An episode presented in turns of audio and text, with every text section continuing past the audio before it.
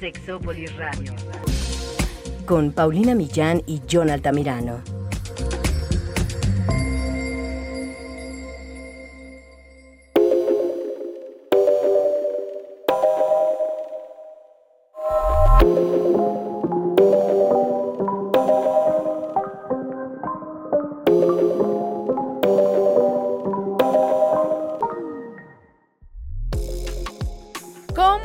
Bienvenidos y bienvenidas a Sexópolis, esta maravillosa cabina donde tengo a dos personas que ustedes ya conocen, que quieren y que a mí me alegran muchísimo en la vida.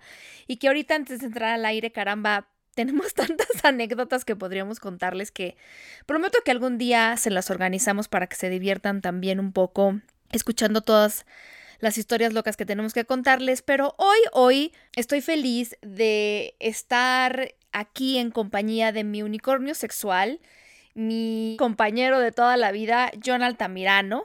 Mi querido amigo, tan lejos y tan cerca, ¿cómo andas? La corazón, pues acá, muy lejos, pero sintiéndote y viéndote muy cerquita de mí. Oye, y por fin se nos hizo tener a nuestra amiga Roberta Medina, la doctora, amiga, sabia en sexología, terapeuta, con muchísimos años de experiencia, sobre todo en el tema de parejas, para que hoy platiquemos con ella de un tema pero muy chismoso, digo, muy interesante. ¿Cómo estás, Roberta? Muy contenta. Oye, es que este trío para mí sí es de lo más placentero. Yo se los aseguro que si ustedes son sapiosexuales como yo, tendrían que en este momento ya de solo escucharlo, estarse orgasmeando. O sea, qué, qué rico, qué placer compartir con ustedes dos. Oye, ¿sabes cómo me siento como cuando eras niña y veías a tus, así a tus ídolos? Ay. Ah, Sábado Gigante. Ah. y de repente estás ahí. O cuando ya estabas en la catafixia de Chabelo, ¿no? O sea, así, así, ah, así me siento en este momento. Yo estoy feliz, oigan. Porque además aprendo mucho de ustedes y de su experiencia. Y justo hoy voy a exprimirles todo ese conocimiento relacionado a las parejas y a las cosas que ustedes ven en el pues en el consultorio, porque son sus secretos ahí. Tú llevas también bastante tiempo de terapeuta, mi querido John, ¿cierto? Sí, ya como 10 años, Pau. Ya un ratote. Y sí, obviamente tenemos harto, harto que compartir desde esa mirada, pero la, la, expertaza del tema, obviamente, es mi queridísima Roberta, que, híjole, de verdad, qué, qué honor, qué honor y de tanto tiempo, Roberta, poder compartir contigo el micrófono, aunque sea tan lejos. Pero ya era justo que me prestaras tantito el micrófono. es que yo no entiendo por qué la gente, porque Ustedes ven cuestiones de sexualidad, pero siempre están vinculadas a otros temas. Yo no sé por qué la gente piensa que se puede separar el tema de la sexualidad de todo lo demás. O sea, la sexualidad afecta a la pareja, pero también eh, es, es como multifactorial todo eso, ¿cierto? Fíjate que eh, es una cosa muy interesante que las personas, eh, muchas de las personas, hasta que ya el problema llega a la cama, es cuando buscan una solución. ¿No? De repente eh, habría que decir que el tener una relación de pareja es un trabajo de todos los días, o sea, es una elección constante. Yo todos los días que despierto y te veo a mi lado, independientemente de si me siento la persona más feliz o la más, híjole, ya cansada o desgastada, pero en ese día yo decido seguir estando en una relación de pareja contigo y lo que hago o dejo de hacer es, es un proceso de una decisión.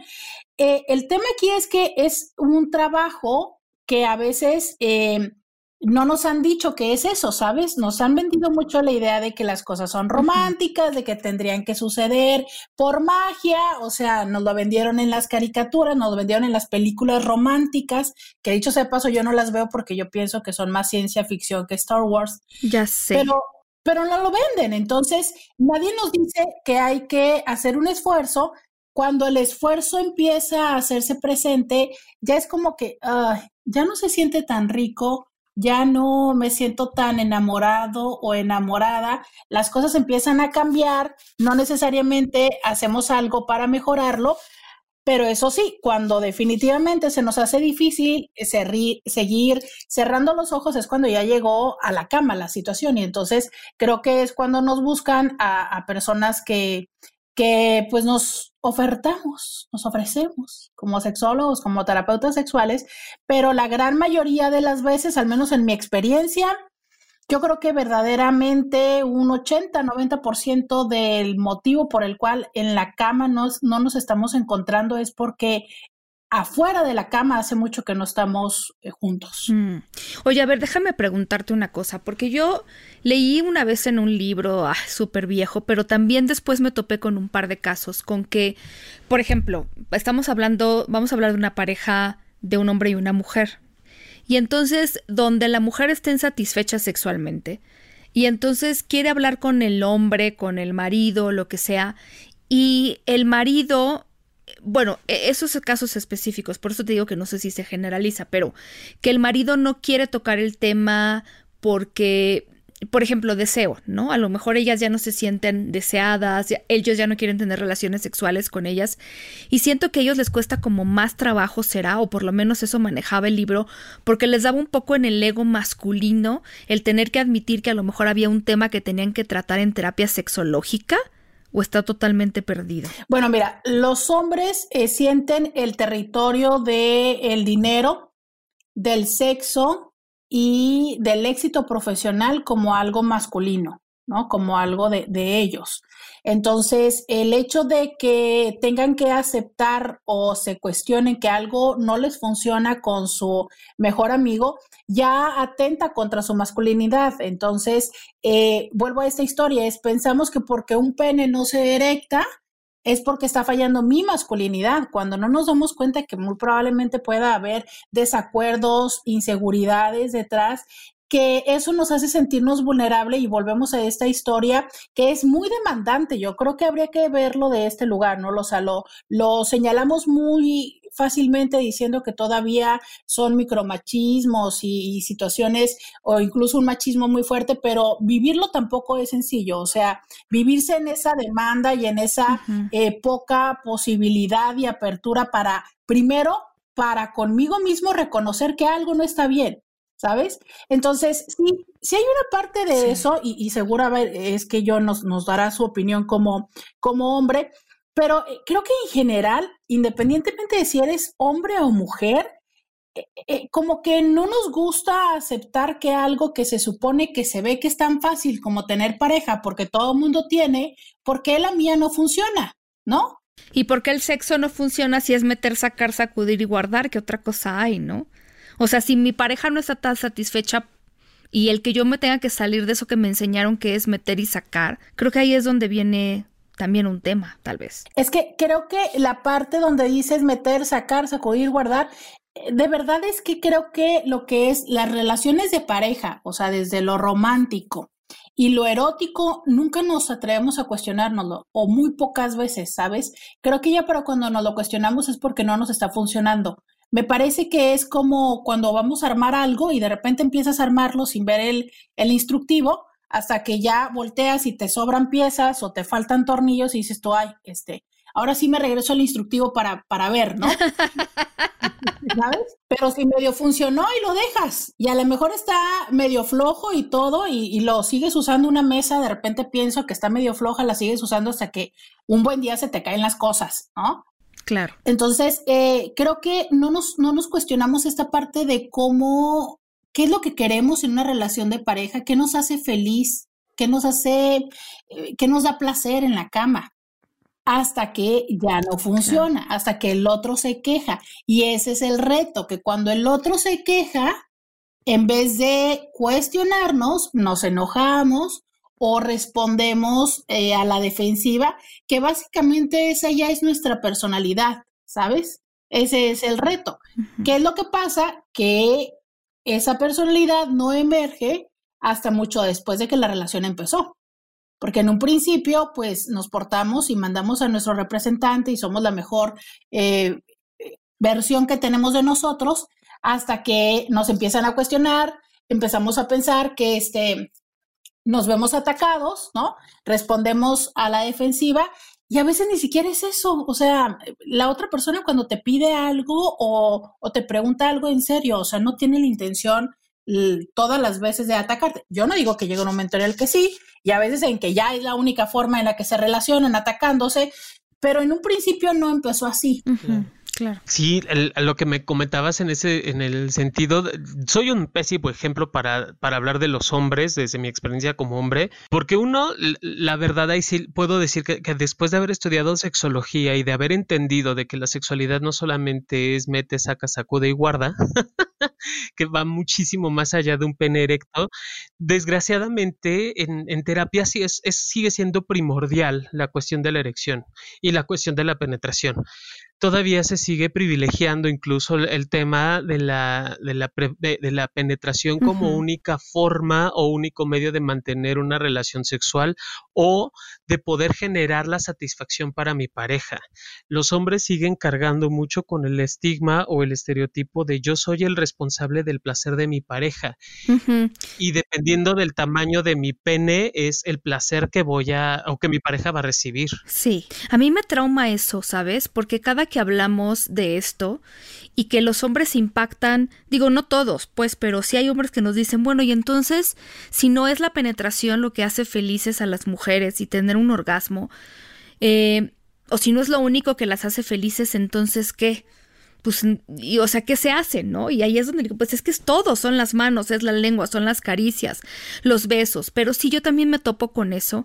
Y hace poco que yo les pregunté en mi Instagram sobre sus miedos y ya tiene un poquito más sobre sus inseguridades, siempre salen a relucir, quiero complacer a mi pareja, no sé cómo hacerle, no sé si estoy durando lo suficiente, no sé, mi, no sé si mi erección es lo suficientemente buena. Y entonces ahí es donde yo digo, bueno, si se van a fijar solamente en eso, seguro va a haber problemas, porque nosotros nos fijamos o nos concentramos más en lo que tenemos que hacer, más que en el sentir, o sea, como si fuera una técnica, una serie de pasos que tenemos que seguir. Y ahí es donde, donde definitivamente la pasamos mal, no solo la pareja, sino nosotros, porque estamos fijándonos tanto en lo que no queremos hacer mal que arruinamos todo el momento, ¿no? Mire, yo, yo quiero decir algo y que esto lo digo muy a manera de reconocimiento del trabajo que han hecho ustedes dos a lo largo de tantísimos años de este podcast y, de, y del Instituto Mexicano de Sexología, ¿no? Con su presencia en México, profesionalizando a, las personas trabajando en el, en el tema de sexualidad. Pero la realidad es que em, yo veo mucho tipo de población, ¿no? A lo largo de estos años que he tenido participando en programas de, radio en, en, México y en Estados Unidos y en muchos países, me he tenido la oportunidad de ver incluso clínicamente mucha población distinta. Y me encantaría eh, decir que ojalá que la mayoría se preocupara por, entre comillas, tener un buen desempeño, ¿sabes? Por hacer eh, eh, eh, darle placer a la otra persona. Pero lamentablemente hay muchos que todavía siguen en el modelo todavía más arcaico anterior, que es la que está descompuesta es ella, porque ella no siente bien. La que, la que, la que es una ninfómana porque quiere mucho es ella. A ver, o sea, de verdad, que quiera seis minutos no es ninfómana. El que eres precoz eres tú. Ah, pero es más fácil decir que ella es la enferma, ¿no? porque no tiene con el mes, con el una vez al mes que tú quieres, porque las demás veces andas con otras mujeres y claro, no se te antoja la que tienes en casa. Entonces, creo que sí hay como todavía mucha población que tendría que ver que no, no se trata, mira, algo que yo veo muy frecuentemente, ¿no? Empiezan a tener como ciertas complicaciones en la erección. Y lo primero que se les ocurre, brillante idea, es ir a buscar otra vagina para comprobar si funciona, ¿no? entonces, sí, o sea, es, van y le ponen el cuerno a la mujer para comprobar que sí funciona, ¿no? O sea, el, el, como orangután, ¿no? A golpearse el pecho, a ver, para comprobar que yo funciono, la que está mal es esta. A ver, cosita linda, ¿no? Que la otra, porque te acostaste nada más una vez, no te diga nada, no significa que estás funcionando. ¿no? Pero además a nivel bioquímico, o sea, la dopamina está al máximo, lo cual incrementa nuestra posibilidad de respuesta sexual porque estás con un estímulo nuevo. O sea, perdón, pero no cuenta. No sé si me explico. Y si te funcionara, no cuenta, porque también quienes todavía este, tienen aparte ansiedad e inseguridad, pues tampoco les funciona, porque van con toda una este bagaje de híjole, no me funcionó, este, qué vergüenza y se va a dar cuenta, y tampoco les funciona. Entonces, ¿a, a qué voy? A que independientemente si la diversidad y si somos monógamos y si no, todos esos otros temas que, que, confluyen. El punto es, no se trata nada más de cambiar la funda para ver si todavía te sirve la pistola. No, no va por ahí, ¿sabes? O sea, es donde hay un problema y hay una disfunción, no es en los genitales, es en la persona, es en la relación, es en las expectativas, en las ideas, ¿no?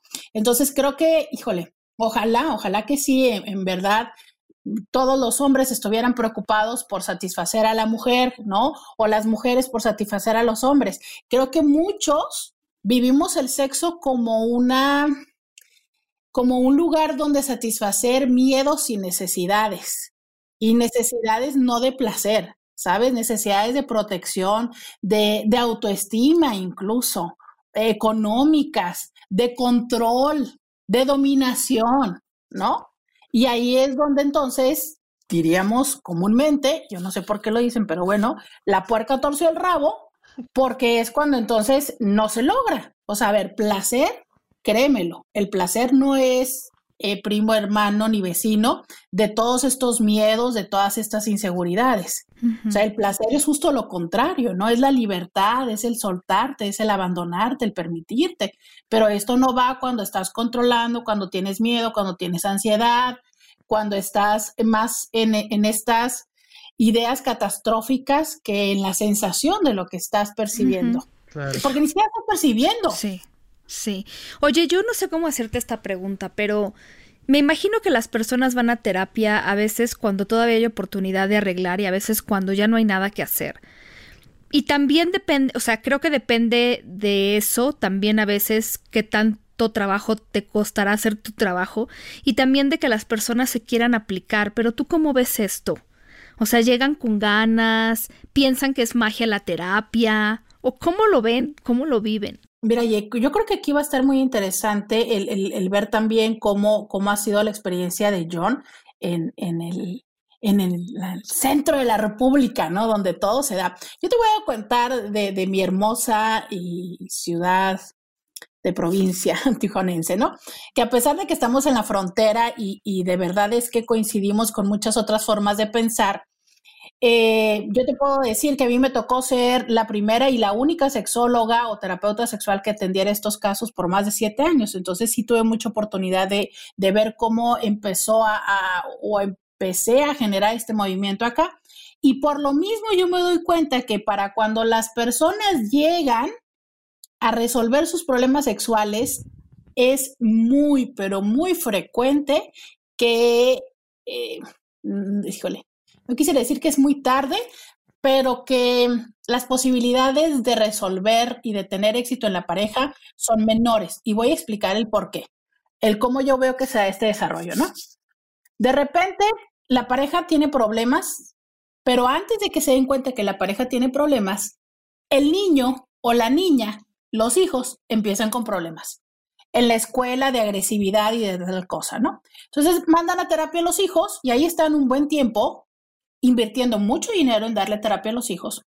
Y este, como siempre, ¿no? Como debería ser una terapia de niños acompañándose con los papás, pues van, a lo mejor después de un tiempo les dicen que están teniendo problemas o la señora es la que va después a terapia, para cuando llegan a una terapia de pareja, que habría que decir otra cosa, que es, desafortunadamente hay muchos psicólogos que dan terapia de pareja y que no tienen la formación para ser terapeutas de pareja.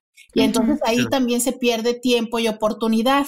¿Por qué? Porque entre más veces vayas con un terapeuta que no te soluciona los problemas, más te decepcionas de la terapia, menos disponibilidad tienes de alguno de los dos para volver a intentarlo. Y entonces piensa, es aquí donde quisiera decirles, los baratos sale caro.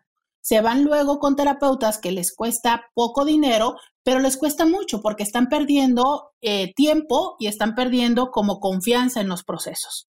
Y ya después de un buen rato, porque es bien curioso, porque van a terapia de pareja y no se atreven a tocar el tema de la sexualidad.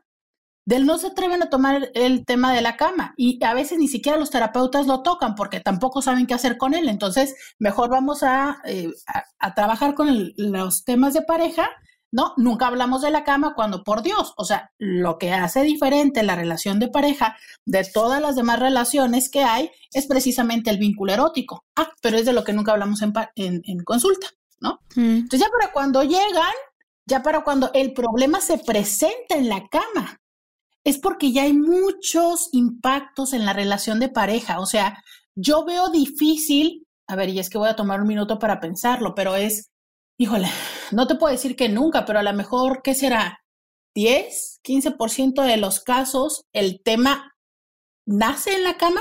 La mayoría de todas las veces es nace en la relación y después de un tiempo se va a la cama. Claro, yo, yo con esta investigación que estamos haciendo tú y yo sobre el tema de, de la violencia y del deseo, a mí me parece impresionante. Es que cualquier humillación que tú vivas fuera, o sea, no hablemos de violencia física, pero el que tu pareja no considera tu opinión, que te esté callando, que te esté regañando, que, que no considere que el trabajo que tú haces, sea en casa o fuera de casa, es importante, que no considera que lo que estás estudiando, ese tipo de cosas mm, le dan en toda la madre al deseo, porque para estar con otra persona en ese momento necesitas muchas cosas para pasártela bien y que no es el tamaño del pene ni cuánto dures, es confianza, es seguridad, es sentirte respetado o respetada y cuando tú vives violencia fuera, eh, cuando te sientes que no vales nada fuera. O sea, ¿cómo, ¿cómo, le vas a hacer si estás con la misma persona en la cama para tratar de dejar, dejar atrás y cortar la memoria de todas las cosas que han pasado y que las cosas que se han dicho tan feas y, y, y ya, ¿no? Como si nada nos queremos y nos deseamos y nos abrimos a todas las experiencias cuando fuera de esto nos odiamos, a veces es como imposible. Y luego es que a veces no es ni siquiera tan grande, ¿no? Y evidente. Eh, digo, a veces las mujeres podemos, y no nada más las mujeres, también los hombres, con levantar la ceja en un exacto momento, ¿no? Invalidas a la otra persona. Con una linda eh, comentario como una pregunta casi, casi ingenua de, ¿ya entró? No, bueno, bye. O sea, bye. ¿no?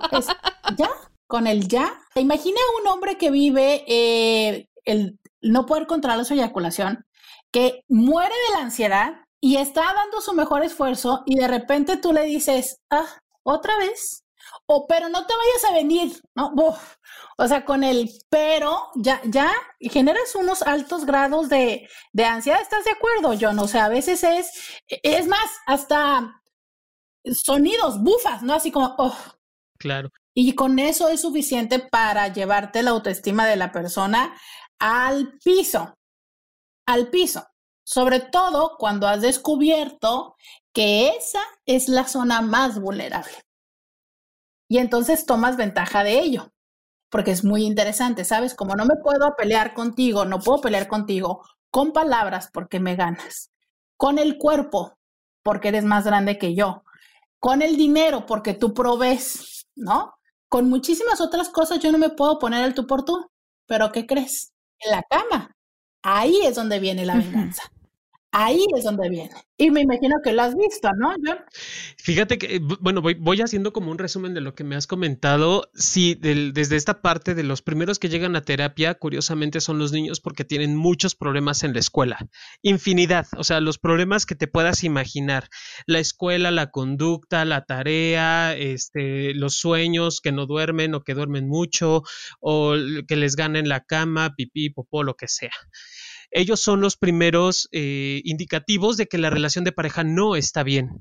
Curiosamente, el, otro factor que empieza o repercute es que no se dan cuenta los papás que el problema no radica en el niño, sino radica en ellos como pareja, que los que son no son funcionales es la relación, ni siquiera ellos como papás porque a veces los papás como tales en este rol de padres puede que sí sean funcionales, es más, hasta acuerdos tienen y quién educa y quién lleva a la escuela y bla, bla, bla, bla. Eh, obviamente como no están conectados ellos en relación, no están viendo la relación de pareja, es allí donde surgen todos estos conflictos y diferencias. Y como también mencionas, eh, Roberta, el conflicto mayor o el mayúsculo se presenta justamente en la cama, donde lo hemos dicho Pau y yo infinidad de ocasiones. Es más fácil abrir pierna que abrir comunicación o abrir intimidad. El conflicto se da porque no te expreso cómo me siento, qué quiero, qué me parece, qué no me parece, qué podemos experimentar, qué ideas tengo. Y sí me puedo poner mucho en el, en el, en el juicio, ¿no? Desde el, desde el te señalo, te juzgo, te critico, te malmiro. Y obviamente eh, cuando ya traemos una relación como muy desgastada, puedo llegar a utilizar cosas que me has dicho de esta intimidad que me compartes como una como un arma de dos filos, ¿no? Herramientas que pueden lastimar, lacerar la sexualidad de la, de la, de la pareja o la propia también sin darnos cuenta. Obviamente, son como digo yo, como castigos utilizados o castigos empleados dentro de la, de la misma relación de pareja para darse, pero duro contra el muro y ni siquiera de forma placentera. Sí. Y lo dices tú, John, cuando dices, eh, puedo, no me atrevo a decirte lo que quiero, pero sí busco la forma de lastimarte o de reclamarte. Y a veces sí me atrevo a decírtelo, sí te lo digo y a ti te importa un cacahuate. Sí, claro. Yo tengo la expectativa y a lo mejor es bastante lógico para muchos, es de si yo te digo, oye, por favor no me hagas esto, cuando tú me dices esto yo me siento mal, no, o sea, eh, híjole, es que hay miles de cosas, como vamos a, a la reunión familiar ahora que viene la época navideña, ¿no? Entonces de repente es como, por favor no me hables así enfrente de mi mamá, no digas, eh, ¿sabes? Y tú lo vuelves a hacer, ah, es que se me olvidó, Ah, qué fácil, ¿no? Ah, se me olvidó. Ay, qué delicada, ¿no? Pues ah, ah, estaba bromeando. Ay, qué mal te la pasas, ¿no? Ah, estás en tus días, ¿sabes? Entonces, a ver, o sea, es, yo estoy haciendo mi mejor esfuerzo por pedirte, o sea, fui a terapia, escuché los podcasts, demás, me explicaron cómo venir a, a plantearte mi solicitud y tú la rechazas, la invalidas o simplemente la ignoras. O lo que duele mucho, me dices que sí, que lo vas a hacer, lo haces probablemente. Uno, dos, tres días. Pero un mes. Uno. Sí. sí, es que ahora, hablando de usar información, pero alguna vez platicábamos tú y yo como en corto sobre qué pasa con estas personas que justo, no sé por qué, pero como que no quieren entrarle a esto de hacer cambios, no sé cómo explicarlo, pero y luego los quieren hacer cuando ya es demasiado tarde. Claro, es que em, yo creo que a veces pensamos que como en las películas, si ya estamos tú y yo, ya vamos a ser felices por siempre, o sea, ya, ya firmamos, ya esto es, ¿no? O sea, como cuando compras una casa y compras un carro, ya firmaste y ya no hay. Bueno, a ver, te cuento, las personas no son casas ni carros, se pueden mover, se pueden ir, pueden dejar de sentir por ti. No lo tomes por hecho. En inglés hay una frase que me parece espléndida que dice take it for granted, o sea, es ya, yo, ya no, ¿qué, no estamos juntos? ¿Qué, no me dijiste que me amaste? Sí, mi amor, te dije hace 10 años, ¿no? Cuando me respetabas, cuando me cuidabas, cuando esto, o sea, dale refresh, pícale F5, ¿no? Actualiza. Entonces, a veces no nos damos cuenta que la otra persona se está yendo, que dejamos de nutrir, o sea, es como una planta, este ejemplo que has escuchado seguramente mil veces. O sea, tú plantas, ahorita en, cuarentena, todo el mundo pusimos plantas, ¿verdad? Perfecto, porque las estamos regando y las estamos cuidando. En un año que podamos salir, solo recuerda que tienes que seguirla regando, ¿no?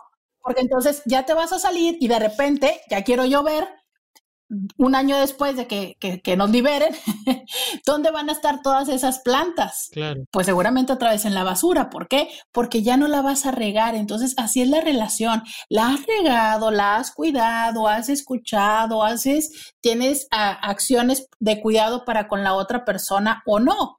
Pero entonces tú dices, no, pues no, aquí está, total, aquí lo veo. Es más, eh, a lo mejor incluso pensar eso ya significaría ser un poco cínico o cínica, ¿no? Hay quienes ni siquiera llegan a ese lugar, o sea, ni siquiera se dan cuenta de que ya. Y cuando la otra persona empieza a decirles y a pedirles, pues la primera parte no la escuchan, la segunda parte eh, sobre todo si la persona se encarga de hacerlo o más claro o más fuerte, a lo mejor empiezan a escuchar, pero aún así no creen, no creen. Y ellos dicen que no creen, la realidad es que tienen mucha flojera. Y la realidad es que también tendríamos que ser honestos. La otra persona está en un lugar de comodidad. Nadie se va a salir del lugar de comodidad voluntariamente. Entonces, si tú has pedido varias veces algo y la otra persona no te lo concede, lamento decirte, pero probablemente tú no lo estás pidiendo de una buena forma. Y no me refiero a que lo pidas con violencia, me refiero a que si, a ver, voy a, voy a poner este ejemplo. Seguro aquí eh, John también va a tener algunos ejemplos de parejas, que es, a ver, yo te digo que quiero que me respetes, que cambies, que no me pongas el cuerno, ¿qué tal? Pero sigo comportándome exactamente igual contigo. Me pones el cuerno una, dos o cuatro veces y las cosas siguen igual. A ver, ¿sabes cuántas son las posibilidades de que te lo vuelva a poner? Todas. Todas. Exacto. Claro. Claro. Un estudio dice que son 350% más de posibilidades que te vuelva a poner el cuerno. Claro, si no hubo una consecuencia, pues ¿por qué voy a dejar de hacer algo que a mí me gusta? Entonces, ¿por qué la gente no quiere cambiar hasta cuando ya es muy tarde? Porque te tardaste en aplicar la consecuencia demasiado tiempo. Sí, eso es muy fuerte, es muy fuerte, pero efectivamente la gente, si tiene conductas que a ti te están lastimando, pero a ellos les da algún tipo de recompensa, no las van a dejar de hacer, porque ellos están bien ahí, a menos que, que vean que las cosas pueden ir a otro lado, pero... Pero como decía Roberta, no es tú que le digas con violencia, a veces incluso es alejarte, porque yo me acuerdo, creo que alguna vez les conté que, que tenía una amiga que le hablaban siempre, bueno, la típica amiga que le hablan para los consejos cuando tienen problemas, ¿no? Incluida yo, que le hablo cuando tengo una urgencia, pero... Pero ella le, le habló a una amiga y le dijo, oye, es que fíjate que siento que ahorita mi marido va a estar con otra y quería ver si me acompañabas a ir a espiarlo y no sé qué. Y mi amiga le dijo, no, de hecho yo creo que sí está con otra, es más, seguro está con otra. Y entonces la amiga le dijo, oye, pero ¿por qué eres así? ¿Por qué me dices esas cosas? No, querida, no. O sea, lo único que te estoy diciendo es la verdad. Te ha puesto el cuerno 500 veces. La, la posibilidad de que te lo esté poniendo ahorita es mucha. Y el problema no es eso. El problema es qué vas a hacer tú con eso. Porque yo te puedo acompañar a ir a espiarlo y si lo encontramos con otra en el restaurante, ¿qué va a pasar? ¿Qué vas a hacer al respecto? No, el problema es que tú sigues alimentando la esperanza de que sea distinto. Entonces yo sí quiero decir esto, es, entiendo que nos han dicho que la esperanza muere al final. Yo quisiera invitarte a que a veces mates esa esperanza antes de que te mate a ti, ¿sabes? Porque por seguir con la esperanza viva, estás matando todas tus alternativas, incluyendo tu dignidad. Y caray, es que cuando pierdes la dignidad te queda muy poco por recuperar.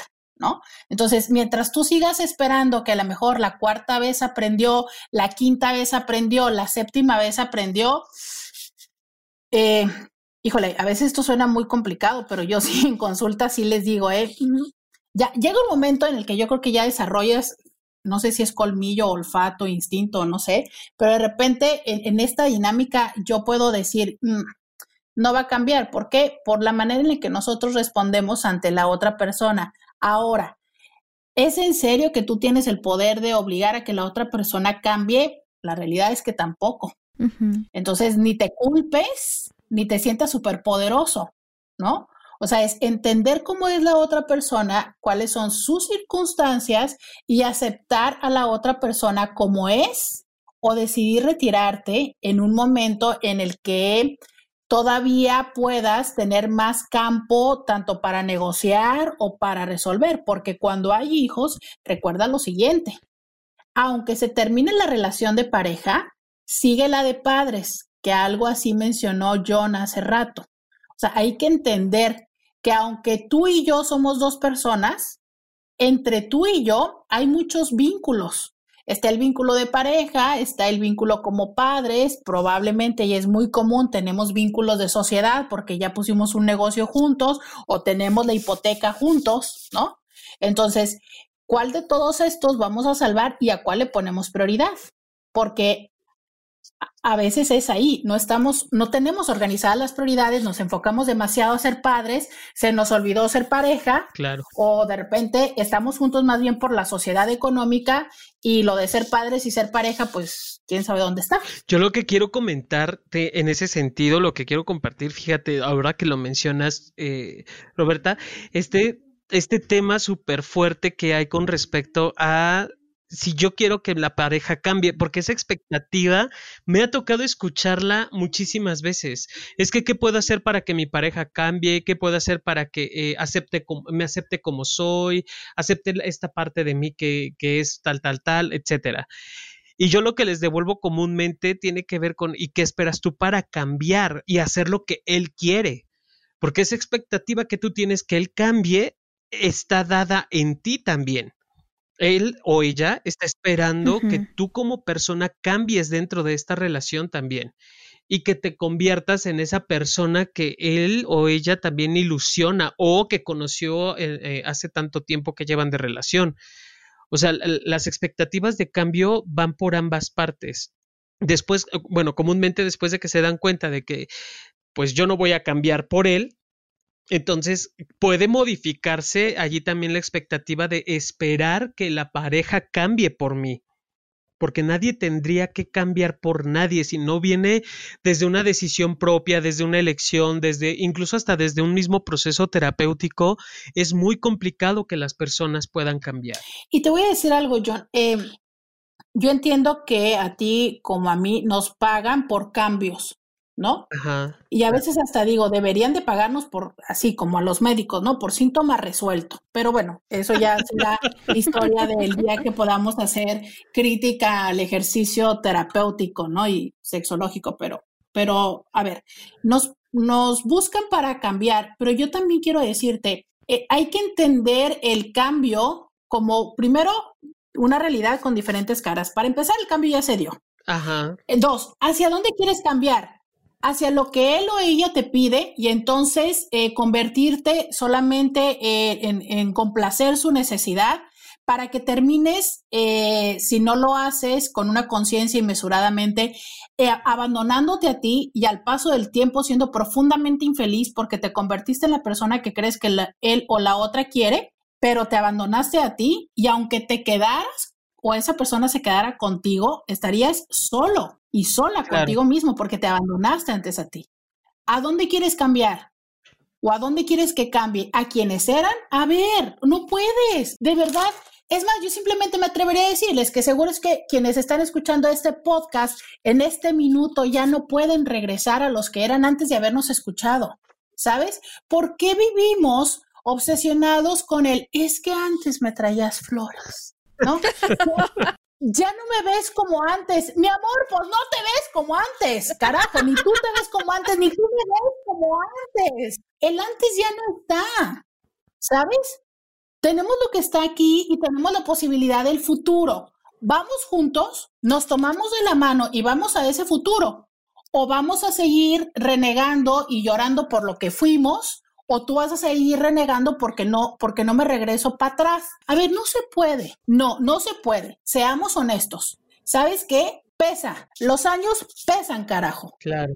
Ya no tenemos las mismas endorfinas y la, y la misma pasión de cuando nos conocimos. Ya tenemos cinco años, ya tenemos siete años, ya tenemos dos hijos, ya tenemos una hipoteca, ya tenemos tres infidelidades o una infidelidad a, a cuestas, ya tenemos no sé cuántos kilos de sobrepeso, abandono y tal. A ver, ¿qué vamos a hacer con esto? Porque esta es nuestra realidad. Ah, pero nos encanta a la hora que ya vemos toda esta realidad, voltear y decir, oh, es que tan felices que éramos. Mira, no sé, también no sé, porque no nos encanta romantizar aquello que éramos tan felices y en aquel momento también estabas renegando. Claro. Pero bueno. Es que también de repente lo que nos enamoraba de una persona es lo que terminamos criticando. Me enamoré porque era súper gracioso, me hacía reír, tenía mucho chiste y ahora de qué te enojas, pues de que no se puede tener una conversación seria con él o con ella porque de todo se ríe y a todo le agarra broma. Ah, pero era bromista y me encantaba ella con sus chistes, sí, antes. Ahora ya te cae gordísimo. No, espérate,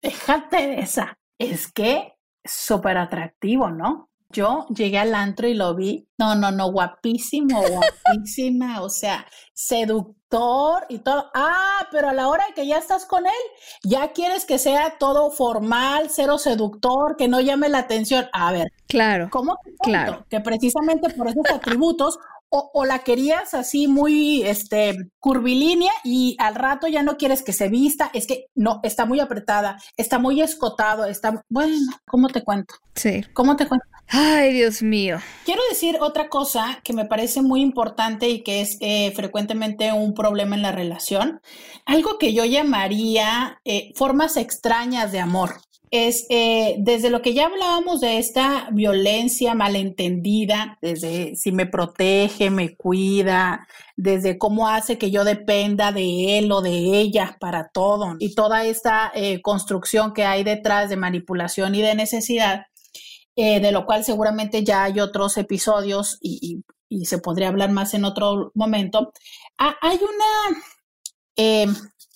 cosa que a veces es muy frecuente y que daña a las parejas, que es la comparación. Así como hace unos minutos hablamos de cómo nos comparamos con el pasado, a veces nos comparamos o comparamos a nuestra pareja con nuestro papá desde este constructo de lo que yo quería de un hombre, ¿no? Que si fuera proveedor, protector, bueno, hasta handyman. Mi papá cambiaba los focos, arreglaba los carros y este no hace nada o no cocinas como mi mamá o no cuidas como mi mamá o no solucionas, es sí pasa. O a veces no comparamos con estas figuras eh, materno-paternas, pero comparamos con los exes, porque a ver, pues ya muchos vamos en segunda vuelta y ya tenemos referencia.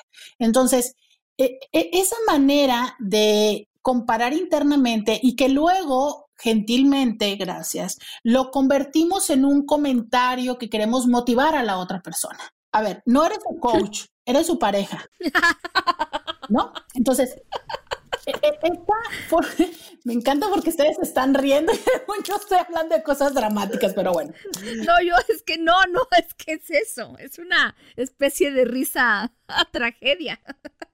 De que no puede haber más, este, o sea, de, de verdad es, es tan real y tan crudo que no te queda más que reírte. O sea, ya, más tragedia en la vida, no, por favor.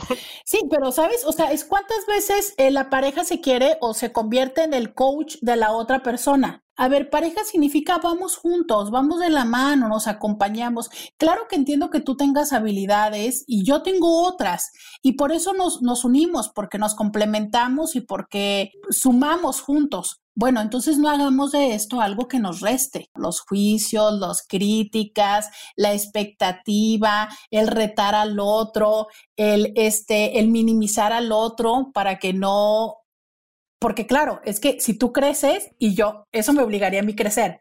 como yo no estoy creciendo, entonces mejor minimizo lo tuyo, ¿sabes?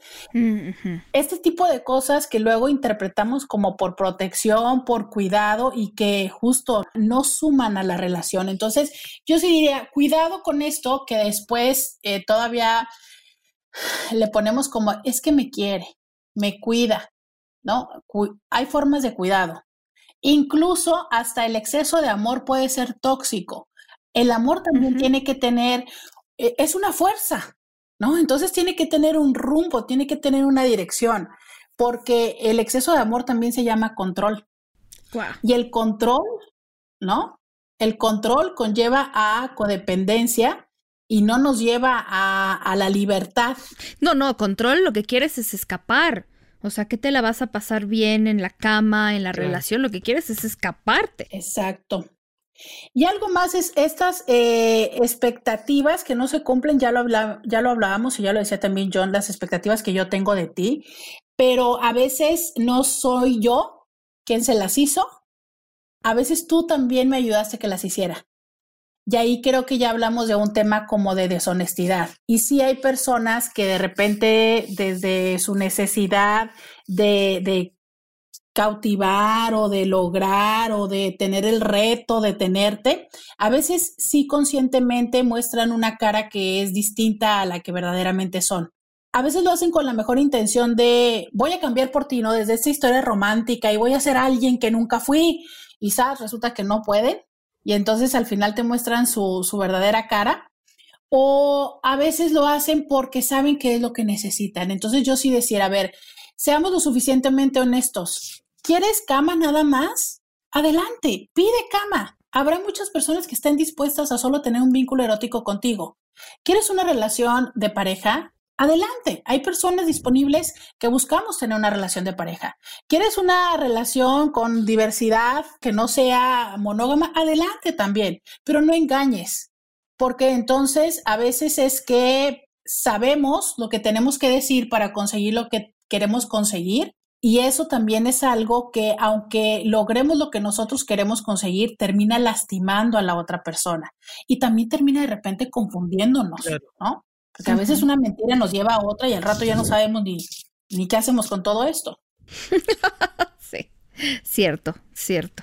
Mi querido John, ¿cómo ves esto? Vaya, al final del día, todas estas expectativas de pareja y todos los temas que van saliendo dentro de la, de la terapia eh, eh, relacionada a la pareja, creo que independiente de la zona donde vivamos, si es en el norte de la República, si es en el, en el centro de la República, porque también hemos entrevistado a los del sur de la República, me parece que va siguiendo como la misma línea, ¿no? Va, empieza con el tema del, puede empezar con el tema de los hijos en ocasiones y la gran mayoría de las veces el tema principal o central sigue siendo la falta o la ausencia de la comunicación, afectando obviamente las aras de la sexualidad, eso ya está más que visto y entendido y sobre todo nosotros que nos estamos enfocando, nosotros, por aquellas que se sienten ofendidas eh, quienes estamos enfocados en este tema como muy, de forma muy, muy tajante. Eh, y sí tenemos, la, la, verdad es que volvemos a, a, la base, Pau. O sea, yo qué requiero, yo qué necesito, yo cómo estoy dentro de esta relación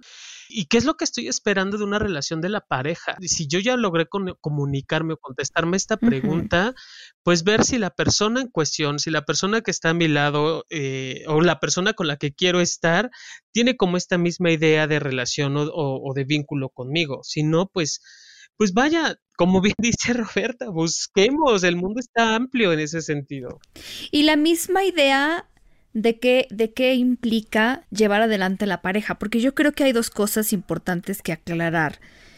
Eh, y sería, la primera es, cuando vamos a terapia de pareja, por ejemplo, pues no todas las terapias es para arreglar cosas, a veces es, o sea, hay que ser honestos, a veces la terapia nos ayuda a ver en qué cosas ya nos tenemos que dejar. Y esa tendría que ser la realidad.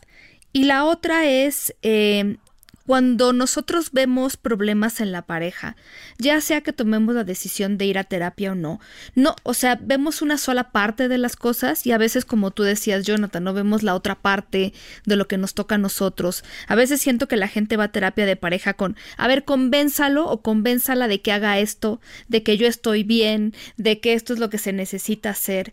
Y a veces el trabajo es mucho más profundo, ¿no? Y entonces también entender que, que no solamente va a ser lo voy a llevar para que le digan que yo estoy bien, ¿cierto? O lamentablemente a veces es voy a ir para que no diga que no lo intenté, pero lo cierto es que ni quiero ni lo voy a intentar. A veces es simplemente como para callarle la boca al otro o a la otra y creo que eso es también una, una cosa que, híjole, no sé, a veces eh, como terapeuta ahí todavía alcanzamos a hacer algún cambio. La realidad es que eh, la terapia siempre va a funcionar solo cuando la persona quiere. Y por eso decirles, eh, no te esperes ni te justifiques en no hacer algo o no ir a terapia porque el otro no quiere. Y porque como es un problema de pareja tendríamos que ir los dos a consulta, no, con que vaya una de las dos personas, cambian los patrones, la dinámica y entonces, por ende, va a cambiar la forma en la que se están relacionando. Hace un momento decía yo, ¿no? Eh, sigue siendo el tema de comunicación el tema principal. Y sí, yo en lo personal creo es que no se trata de que no nos comuniquemos, se trata de que no nos comunicamos de la forma en la que estamos siendo claros, en la que necesitamos y en la que el mensaje llega, porque a veces somos agresivos en la manera de decir las cosas. A veces eh, somos pasivo-agresivos, a veces nos comunicamos desde la manipulación, desde muchos otros lugares donde no estamos formando un ámbito de confianza, de respeto, y que eso es parte de lo que tenemos que tener presente, ¿no?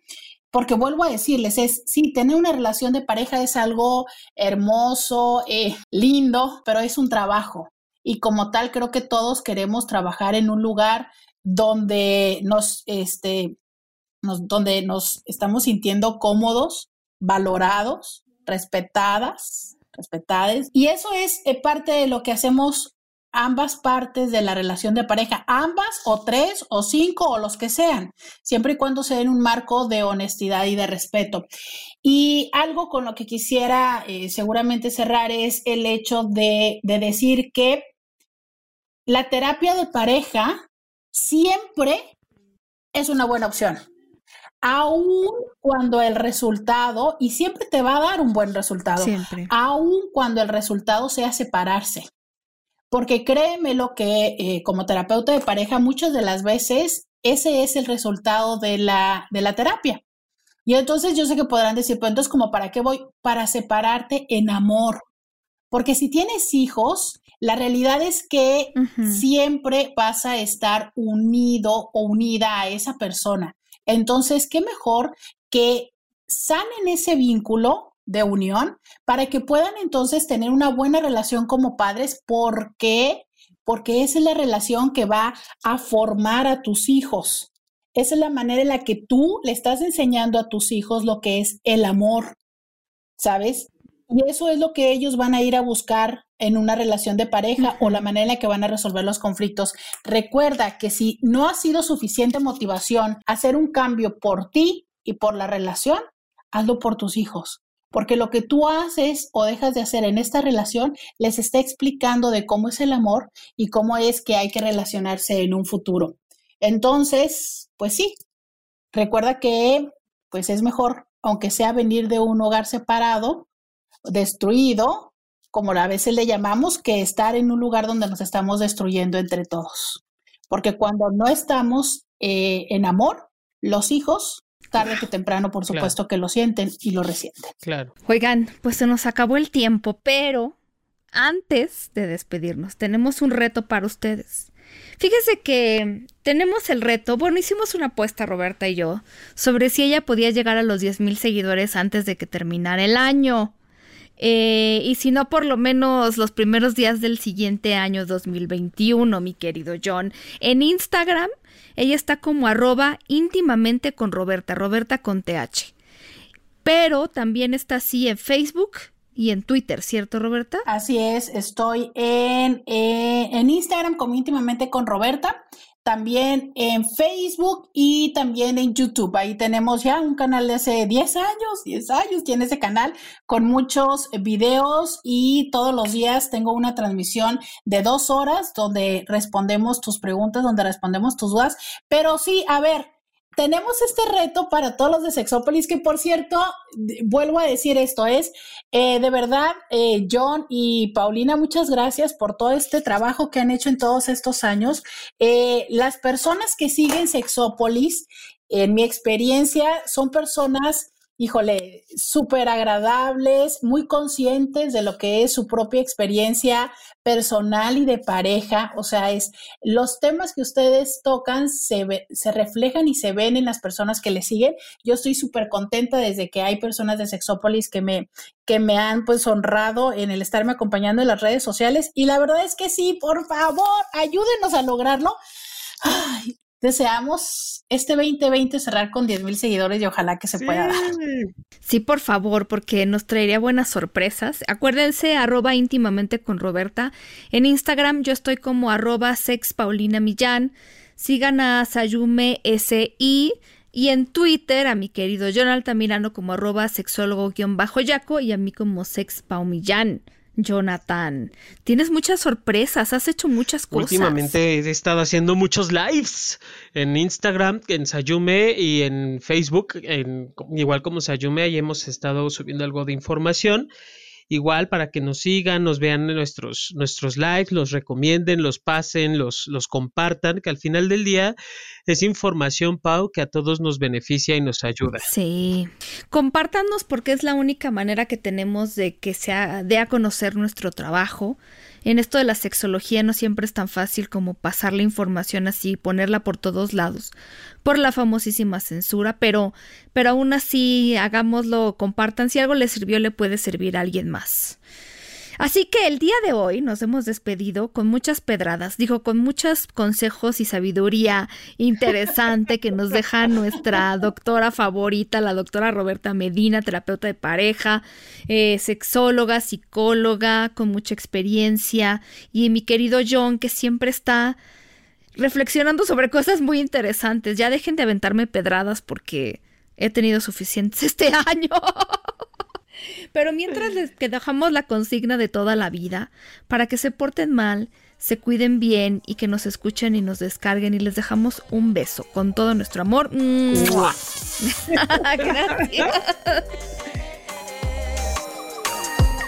Él me decía que esa falda era muy fea, porque sus celos nunca dejaron que fuera bella. Me controlaba Con sus peleas, con mi persona y la botella. Yo te quiero, pero déjame. No me amas, eso se te ve. Y si sigues, pues agárrate. Que esta chica no la vuelva a ver. Yo te quiero, pero déjame. No me amas, eso se te ve.